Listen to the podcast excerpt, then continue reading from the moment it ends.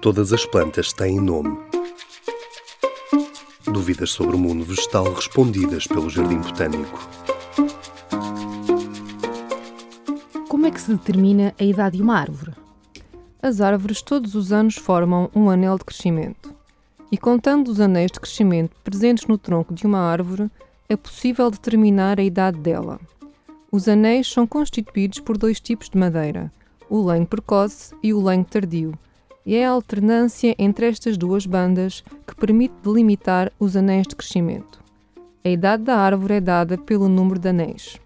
Estes são formados por um tecido que se encontra por baixo da casca das árvores, o câmbio vascular, que tem uma atividade sazonal, ou seja, está ativo na primavera e inativo no inverno. E é por ter uma atividade sazonal que sabemos que um anel corresponde a um ano.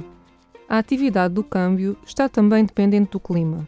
Em Portugal, o fator que mais limita o crescimento das árvores é a precipitação. Assim, em anos em que chove mais, os anéis de crescimento são maiores e mais pequenos em anos secos. Como as árvores vivem muitos anos, funcionam como um arquivo das condições meteorológicas do passado, e é por isso possível utilizar os anéis de crescimento das árvores para reconstruir o clima do passado. Portanto, os anéis de crescimento, além de nos dizerem a idade da árvore, permitem também extrair informação sobre o clima.